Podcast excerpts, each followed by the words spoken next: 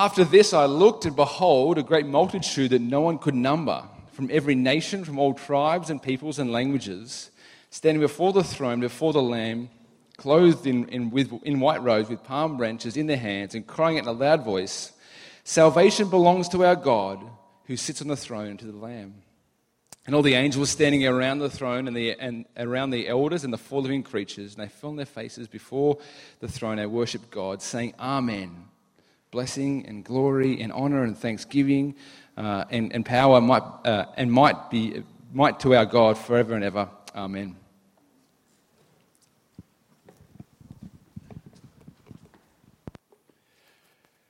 All right. Good afternoon and welcome. Um, my name is Jeremy. I'm one of the pastors. Great to have you here for our last week in Re Church. Uh, it's been great to dig into the scriptures to look at uh, the vision that God has for His church consider what this means for us at City Light. The first week we looked at uh, Matthew 28 and what that means for our church generally and, and our missional communities that we're organised into here at City Light. Uh, the second week we looked at what it means to be disciples of Jesus and how it is that we grow in community. We're not meant to be just individuals on, alone, on our own. And last week we looked at our, our family identity that, uh, that God calls His church a family and calls us to be like a family to one another. And so this last week, uh, we finish off with mission. And we're looking at how, how it is that as a church, as a larger gathered church and as smaller missional communities here at City Light, uh, we're going we're gonna do mission. We're going to reach people who don't yet know Jesus and show them the grace and hope and joy that is in Christ. And we start with a passage uh, this afternoon that is right at the end of Scripture, the very last book called Revelation. And we're looking at the end point where all of this is heading according to the Word of God. And the question we're asking is if this is the inevitable end that all of history is heading towards, how does that impact us now? I wonder if you've ever thought through that question. If you knew that something was absolutely inevitable, how would it affect your behavior now? I remember years ago when uh, when I used to skate every now and then, we, we always skated, we generally skated at high schools, but to get there, because we had no transport, you'd skate there. And there were some schools in particular that the way to get there was to basically cover a series of hills. And inevitably, there was always one hill that was, that basically you took your life in your own hands. Um, but it was always good to head down first. And uh, I know that seems odd because you think like it's often better to see how other people go. But the reason it was good to head down first was because if anyone else got destroyed, you would have the box seat to, to see it happen. And the best thing about it is if you know anything about skating, you'll know that you can see it from a long way out. Because what will happen is, as someone's charging down the hill and starting to get a bit of speed, it starts with a small wobble. But as it gets bigger, if they don't recover within the first few, it's over. And you can see people's faces go through almost like the whole grief cycle within like a couple of seconds, they start with denial, thinking, I can, I can pull this back in, I can recover, I can get it. And as it's getting worse, then you see the grief and the shock. And then you, and then you see my favorite stage, which is acceptance. And acceptance looks different for different people. But often, guys would just panic. So they'd do crazy things like jump off, leading with their bum. And they would just and grind their way down the hill. There was others who would like who would flip off and lose pretty much their whole shirt and be torn up. And like I know it doesn't sound funny, but as a teenage boy, it's hilarious, right? And to see your mates do it was the best. But it was funny because you, you would notice it with different people uh, that once they realized that it was inevitable, it really affected the way they acted. But I wonder if you think about more significant things than just bombing hills and how it impacts us. For example, how would it impact you if you're single and looking to be married, how would it impact you if you knew who you were going to marry? Would it cause you to step back a bit, or would it cause you to date aggressive, aggressively? Is probably not the right word for dating, but like, would it cause you to just, you know, be looking and hunting, knowing that it's finally going to happen, or something like that? Or, or if you're on a sporting team, if you knew you were going to win the final, would it cause you to pull back from training, or would it cause you to train even harder, knowing that your efforts would be worthwhile? Well, more significantly, if you think about a particular historical event, how did it impact people during the war? During the Second World War, there was a day called D Day. On June 6, 1944, when the Allied forces landed on Normandy, they knew that basically it was going to come down to this. If they took Normandy, the war was done with and they'd be set, and the Germans would, would have to retreat. The Russians were already encroaching on the eastern side, and if they were to take Normandy, that would be it for them. And they did, and from then on, in many ways, the war was a foregone conclusion. But here's the strange thing over the next year, millions of people continued to, list, uh, to, to enlist in the army, even unconscripted. Why did they do that? If victory was virtually inevitable, why would you sign up? Well, the thought was for many, it didn't encourage passivity, but it encouraged activity. The fact that the end of the war was near moved people to say, I want to be a part of it. I want to make it happen. I know someone has to do it, and I want to be a part of it and amongst it. Is this what you think when you read Revelation 7? If you're a follower of Jesus, as you consider the vision of Revelation 7, when God will finally gather all of his church for all of time before him, and there'll be people there from every tribe, nation, and tongue, does it make you think, knowing that that is going to happen, I want to be a part of it? I know that God will build his church, but sign me up, count me in. I want to be a part of it. Because if not, I think something's gone wrong in our understanding of the gospel. And I want, see, I want us to see two things today from this particular text that we look at in Revelation 7. One is the enormity of that day that is to come, and two, how that's going to impact us as a church community, as a group of people who follow Jesus and claim to follow him as Lord. And so I'm going to pray that he would do that this afternoon. Let's pray. Father God, we praise you that you are infinitely good and worthy of worship. We praise you that you love us with an everlasting love. We praise you that you are the one who is building your church, that you are calling people from all over the globe to yourself. We praise you that you have set a day when you will right every wrong, where you will set justice forever, and where you will finally gather your people together in safety forever. And Father, we pray as we consider the enormity of that day, as we look at Revelation 7, that you would move our hearts to compassion and to love that we might witness for Christ with all we have before the appointed time when you take us home. And Father, we pray this for the sake of your holy name. Amen. Well, Revelation is an interesting book. It's written by the Apostle John, who was one of Jesus' closest apostles. And the understanding is that this is most likely very late in his life. This is probably around AD 90. And he is the last surviving apostle. So that means he has watched 10 of his friends die for their faith in Jesus, not the least of whom was his brother James, who was the first to be executed for following Christ. Now that's a heavy burden to bear. He's a man who's seen a lot in his time. But what he's seen most of all is he's seen the church grow, as Jesus said it would, and spread throughout the region, from Jerusalem out to Judea to Samaria, and then right through the Roman Empire. But not only has he seen that, he's also seen persecution increase. He's seen Christians thrown to lions. He's seen Christians lit up as human torches for the entertainment of the emperor. He's seen all kinds of horrendous things. And at this point in his life, he's been exiled to an island in the Mediterranean called Patmos. And he is writing a letter to the churches. And we're told in the first chapter of this book that this book fits into three different kind of types of literature that we find in the Bible. We're told that it's a letter to the churches, which you'd call an epistle. It's the Greek word. Uh, we're told that it's also a prophecy, meaning that it's a specific word from God to his people at a specific time. And we're also told that it's apocalyptic. Now, if you don't know what that is, apocalyptic is a, a type of writing in the Bible that's full of well, pretty unfamiliar images to us, but they would have been pretty familiar to people in the ancient Near East but images and symbols and metaphors and numbers and all of these things uh, that are meant to communicate to God's people things that are going to happen in the future. And it's for this reason that you may have encountered some people who love the book of Revelation on town hall steps with a bullhorn and a quiver full of pamphlets about the end of the world.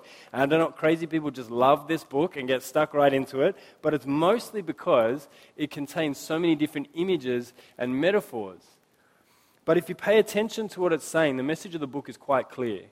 The church is under fire, they're under persecution, and John is saying to them, This is what's going to happen in the future, and this is why you can trust Jesus with everything. And the part that we come to in chapter 7 fits into a little couple of chapters where we've just found out what's going to happen in the future. There's a passage in, in chapter 6 where John is told that what's going to happen in the future is that there is going to be warfare. And it comes in the symbol of four horses. You might have seen it parodied in different sort of shows or movies, but the four horsemen of the apocalypse comes from this section of the Bible. And the idea is that the first one that comes is a white horse, and it represents conquerors who seek to expand their empires by war. And then what follows is the red horse that represents bloodshed. And then what follows after that is the black horse that represents starvation and depravity. And what comes after that uh, is the, the pale horse or the sickly green horse that represents death.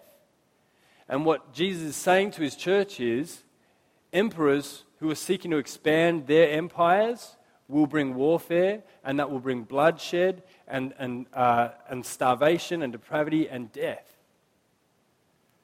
And he's saying, But I'm with you. And that's where we get to this little section here in Revelation chapter 7. After hearing that war is going to come, and not just for the people who were in the first century, but for many of the centuries to come, as we've seen over and over again. He says, though war is going to come, don't worry because Jesus is coming too. And then we get this image in Revelation chapter 7, sentences 9 to 12, and it'll come up on the screen for you as I read it.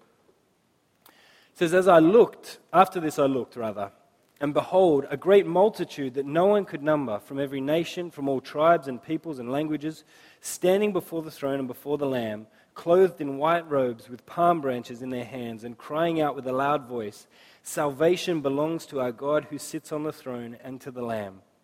And all the angels were standing around the throne, and, and the elders and the four living creatures, and they fell on their faces before the throne and worshipped God, saying, Amen. Blessing and glory and wisdom and thanksgiving and honor and power and might be to our God forever and ever. Amen. So there is this great multitude standing before the throne, and he says it's a number two. Like if you look out over the crowd, don't bother counting them. There are so many people there. And he says every tribe, nation, and tongue uh, are represented. This is the people, all the people of God from all of time. He has gathered them together. And they are standing in white, not because that's the fashion of the day in the future. He's not trying to be particularly futuristic. The, the metaphor of white in the book of Revelation means two things it means victory because they have finally overcome death and they've been set free. But it also means purity because they've been washed by the blood of the Lamb, as it says there. They've been forgiven all their sin, they've been washed completely clean. And so they are standing there and they are praising God. I remember really clearly when I was a little kid, I was probably in year one, I asked my mum, she was a Christian, I said, What, um, when we go to heaven, and that's not really theologically true. We don't go to heaven. We see in the book of Revelation that actually God is coming to us. But give a, I was only in year one, give me a break. Um, but um, so when we go to heaven, what, um, what will we do there? And my mum said, we'll, we'll sing praises to God.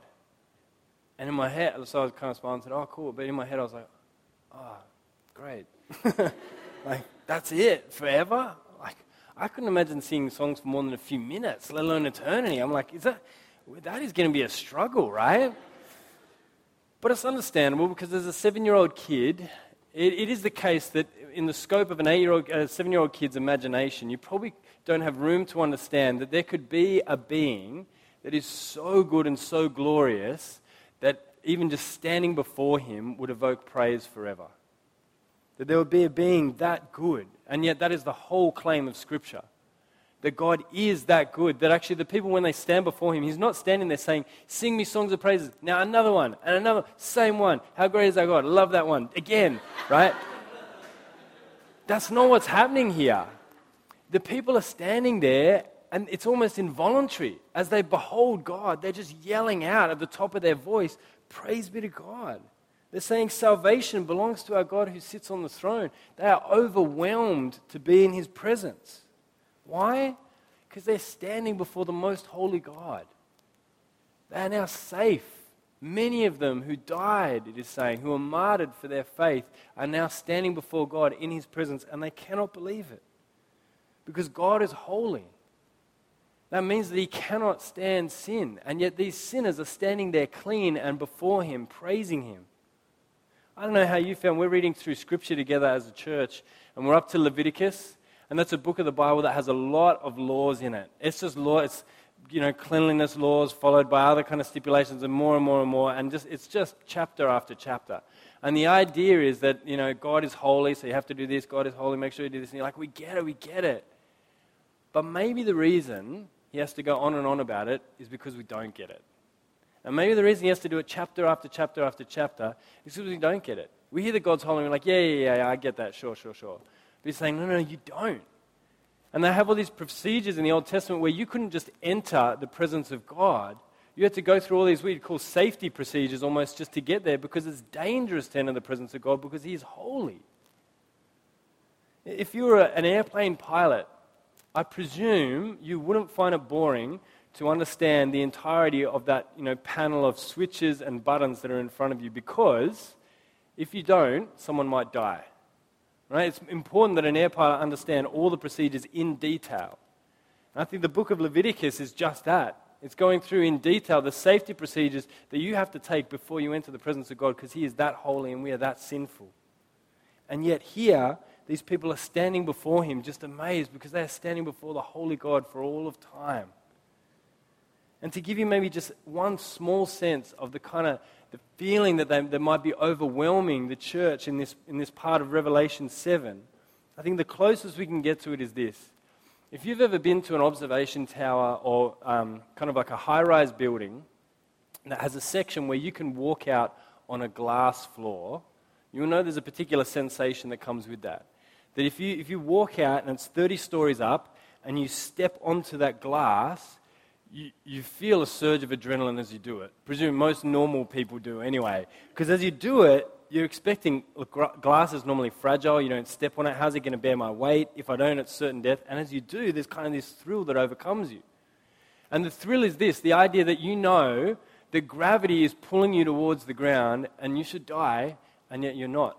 You're alive, suspended over it, as though you were flying. And there's this sense of fear and wonder that overcomes you at the same time. I imagine that's what the church is feeling as they stand before God. They're looking, they're beholding God full face, thinking, This is the God who is holy, who should break out against us, and yet He's not. We are here and safe in His presence. And they are praising Him for it. They can't help it. They're not being made to sing, they can't help but sing. It's almost an involuntary reaction. And they praise Him and praise Him and praise Him. And we get this incredible vision of what is going to finally happen when God gathers his people together and he wipes away every tear from every eye. They are done with suffering. They are done with death. They are done with warfare. All of that is finished. Everything they have suffered is behind them, and now they stand in the presence of God to enjoy him forever. And so here's the question then.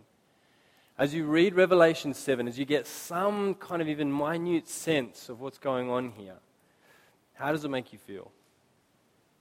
Does it make you feel like, I want to be a part of that? I want to see as many people there on that day through my efforts as possible, as much as God would allow. Do you find it hard to believe? Does it awaken hope in you? Do you think not much about it? Because the response should be from us, man, knowing that that day is certain, I want to be about it. That's what I want to give my life over to, just seeing people there on that last day rejoicing in Jesus. But here's the sad thing. If I'm honest, when I wake up in the morning, that is not the first thing on my mind.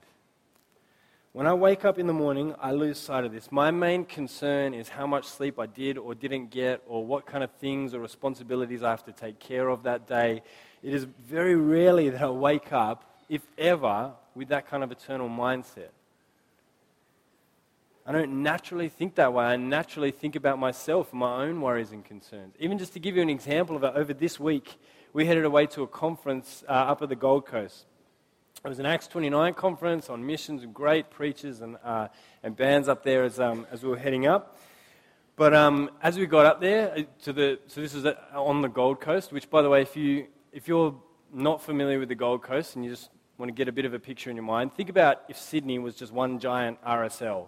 That's, um, that's pretty much what the Gold Coast looked like, and we were on Surfers Paradise, or as it's sort of known, the NRL Players Paradise. And it really was, because Gav, and I saw NRL players on the way up and the way back, so I'm not even joking. Um, but um, the, the Gold Coast is actually, it's actually a pretty incredible place. Like, in terms of natural beauty, I mean, the beach there at Surfers is pretty amazing. It's huge, flat, beautiful sand. The, the water is mint condition. It's 25 degrees. It's actually pretty amazing. But in the midst of that, rather than being thankful, I started to get mopey. On the first day, Mel, my wife, got sick. Both of us were starting to come down with something, so we went to bed early. The next night, she was so crook. She went to bed at like 6 p.m. Also, Queenslanders, because they won't toe the line with the whole daylight savings thing, everything was earlier. So instead of our kids getting up at 6, they got up at 5. And because it was holidays, they got up even earlier. Harper decided to get up at 4 a.m., and that was it. She was done for the day. Then I started to get sick and came down really crook. I was, um, you know, had, uh, how do I put it delicately, just toilet, you know, problems. And, um, and so that was, you know, very uncomfortable and whatnot. And, uh, and by, the, by the third day of it, I was just, I was getting so mopey and just all about myself. I was waking up just thinking like, oh, we were so looking forward to this week and now it's a bummer. And even on the last day, I even, I am not even kidding, this is what I thought. I was walking Harper, it was 4 a.m., and I saw a coffee shop. I was like, oh, that'll be good to check out later. And then so about 7 a.m., three hours into the day, um, we went back there and had coffee and it was good. And as I was drinking, I was like, oh, trust. I had to find a good coffee place on the last day. Like, I, was, I was genuinely annoyed about that. And I was just getting so kind of wrapped up in myself that when, when we were going to like a, a supermarket to buy something, the, the woman at the counter said, um, knowing that we were kind of pouring out of this conference, she was like, hey, you're a religious group. And I was so kind of 16 feet inside myself with my own concerns that I was almost too much on the back foot to really respond properly. And I kind of fumbled and said, oh, um, yeah, we are. It's like a group of churches and da da da." and then didn't really engage with her and kind of went on.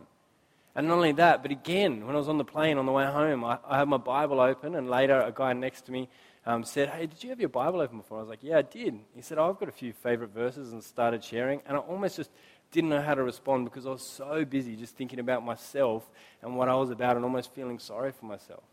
It's almost like that week, God could have sent someone up to me to grab me by the collar and say, Good sir, what must I do to be saved? And I would have been like, Oh, I would tell you, but I only found a good coffee shop today, so I'm just, uh, just a bit down and whatnot. And it's insane. It's insane, I do it all the time. My natural inclination, and probably yours, is just to self concern. We don't wake up with an eternal mindset on our heart and mind. So, what are we going to do? As a church, how are we going to respond to the truth? If we claim that this is true, that Scripture is not just a book, but it's God's Word, and this day is inevitable, that as sure as we are breathing today, there will be a day when God gathers his church before them from every tribe, nation, and tongue. How are we going to be a part of it? How are we going to be a part of it? Well, this is what we're going to do.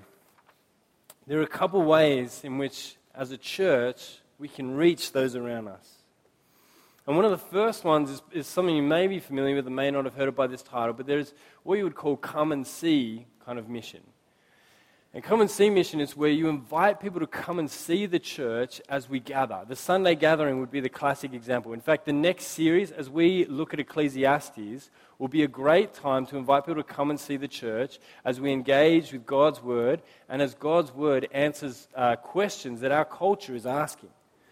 I mean, even for, the, for next week on our fourth birthday, uh, Jacob is going to be speaking on the first passage from Ecclesiastes and really engaging with this idea.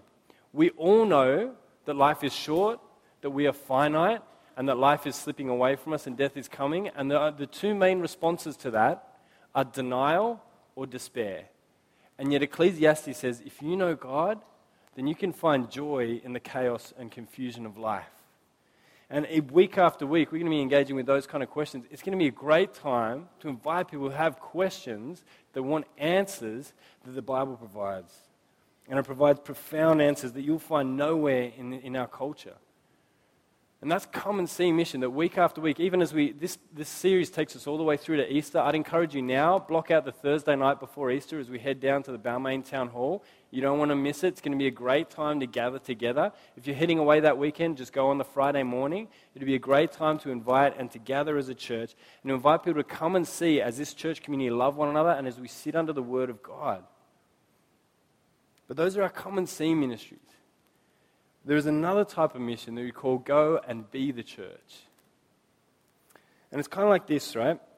If you've ever seen Bondi Rescue, which, again, bit heavy intellectual, but, um, but if you can, you know, sort of mine through that, um, the, the gist of the story each week, they always they generally like have kind of the same sort of stories week after week, but there's inevitably a drowning tourist story, right? Every time, uh, it's, it's week after week. And you know what? The guys who, who do it are so patient, right? They don't seem to get that fed up with it. But week after week, there's always the same story.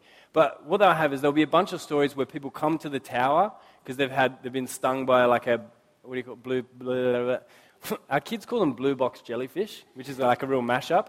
But um, what are blue bottles? That's what I'm trying to think of, right? So people who've had stings or injuries, right? They'll come to the tower, and the life, lifeguards will kind of patch them up.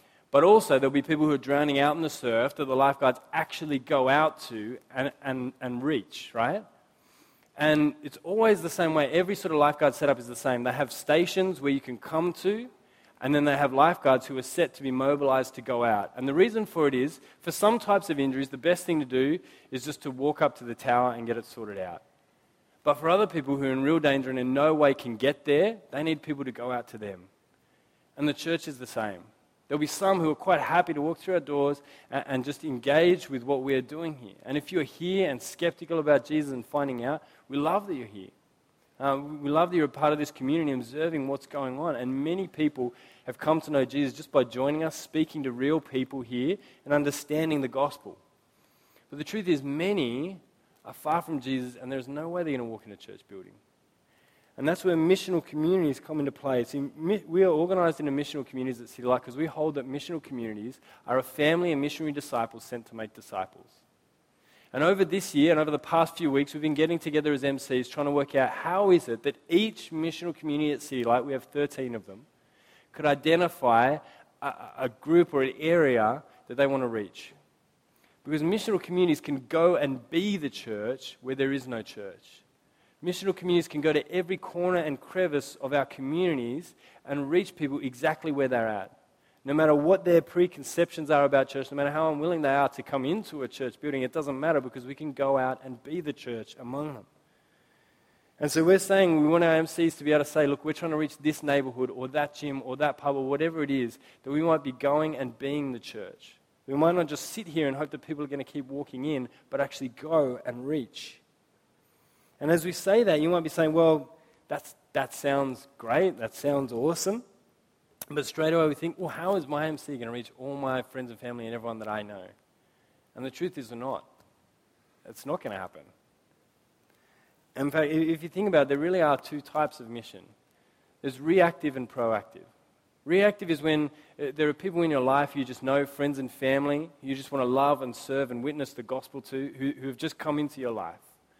But proactive mission is when, as a community, you pray together and you intentionally say, let's go and be the church to those people.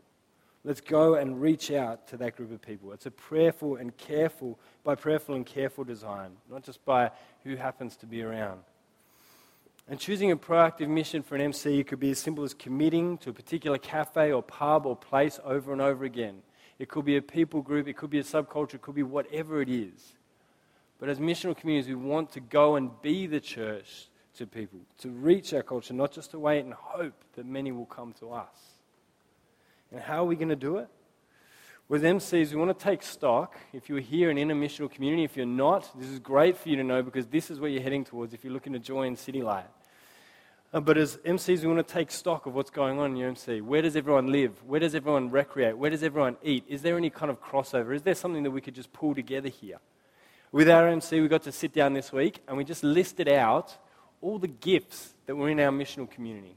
And it was a great opportunity because you can't name your own gifts. So it was a great just love fest where everyone's like saying, You're great at this and you're great at this. And, you know, it was, it was great, right? Great to do. Really like upbuilding sort of time. But the implication at the end of it, which I think was pretty significant, was we had this list of gifts in our group. We were like, there's an incredible amount of gifts in an incredibly small group of people. That's a lot of blessing that we could pour out to a community around us if we were just to get together and to do something. And so we want groups to do that, to take stock of where you live or your gifts, what it is, and how it is that you might love and serve a group of people and show the gospel to them and speak the gospel to them and make disciples. But one kind of caveat or warning as we sort of go about this process together is this. The point of doing all that is not so that we'd be able to work out, all right, what's the path of least resistance? What's the combination that we can pull together where basically we can go and make disciples and it's not going to cost us any time, money, or effort? That's not going to happen. For the simple reason that, when, reason that when Jesus calls his disciples, he says to them, Come and take up your cross and follow me. The invitation to follow Christ is the invitation to come and die. And it will take sacrifice. His call is not that, it, that we won't miss out on anything, his call is that it's worth it. And when you consider Revelation 7 and that that's where all of history is heading towards, what effort made for Christ would not be worth it? And so that's what we're praying through. And those are the kind of risks we want to take as missional communities that we might reach people. So, those are the first two ways that we're going to be a part of this mission that God is doing uh, here in this city and all over the world. That's come and see mission, then go and be. But the third one is God's global mission. Now, last year we aimed at giving away 20% of our budget, and we almost hit it. And so we're going to go at that again, and you'll hear more about that at the budget night, which I know everyone's pumped about. Um, but that is exciting, right? When, when we're talking about giving away money to organizations that are really changing and impacting and transforming lives, that is an exciting budget night. And so be there for that. Um, but this year we wanted to go one step further. We connected with Open Doors last year to give away to them 5% of our budget, which was an incredible uh, act of generosity and grace within our community. But this year we want to partner with them one step further. Later in the year, most likely in August, depending on who's interested and when we're available. We're going to go on a mission trip to Indonesia. And the purpose of this trip is to love and serve the church that are there, but also to be loved and served and encouraged by the church that is there. Uh, because the church that is there, in many places, is having a particularly hard time. Years ago, when I went to Indonesia, we went to an island called Sulawesi, and we met a bunch of Christians there from the south right up to the north in a region called Toraja. But there was not one Christian that we met who had not been touched by persecution, either in their immediate family, talking about people who were orphaned for the gospel, right through to a group, a small group, a Bible study that we met, who was now meeting in disparate parts of the city because they'd been infiltrated by a Muslim spy who had dobbed them into a local group, and many of their members had been beaten or taken away. For them, the promises of Revelation are not idle the threats and the concerns are not idle, and the hope is just as real. And so we want to be a part of that mission and to know the church and to engage with the church and with God's global mission, that it might spur us on to be faithful disciples in our own context, but also to call us out of our own context and to think, is God calling people from this church to God's global mission? To leave everything from here and go to another context and to make disciples. Because the truth is, this is not some foolish or idiotic investment. If Revelation 7 is true, then the logical response for us would be to pour out our lives for the sake of the gospel. That is the logical response. We'll pour out our lives to see people come and see our church gather and to hear the gospel. We'll pour out our lives to go and be the church. And we'll pour out our lives to be a part of God's global cause and a part of what He's doing all over the world. The great uh, missionary Henry Martyn said, if God has work for me to do, I cannot die. Church, God has work for us to do, and we are immortal until it is done. Let's pray that He would empower us by His Spirit to do it. Let's pray. Father God, we praise you that you are sovereign over all that happens in the world. That there is not a single world event that you are not in complete control over. You love your people dearly and are calling them to yourself from all over the globe. And so, Father, we pray that as a church that you would send us out, that you would call us out to love and to serve people and to share the truth and the message of Jesus with them that they may come to know the hope of salvation. We pray that as we do this, that you be with us and unifying us as a church and strengthening us that we might be right witnesses in this world. But most of all, Lord, we pray that you be calling many sons and daughters to glory. And Father, we pray that as you do this, that we would know a deeper joy and peace in you than we ever have, and that you would be more glorified in this church this year than you were last, and again and again and again until the appointed time when you decide to call us home. And Father, we pray all of these things for the sake of your holy name. Amen.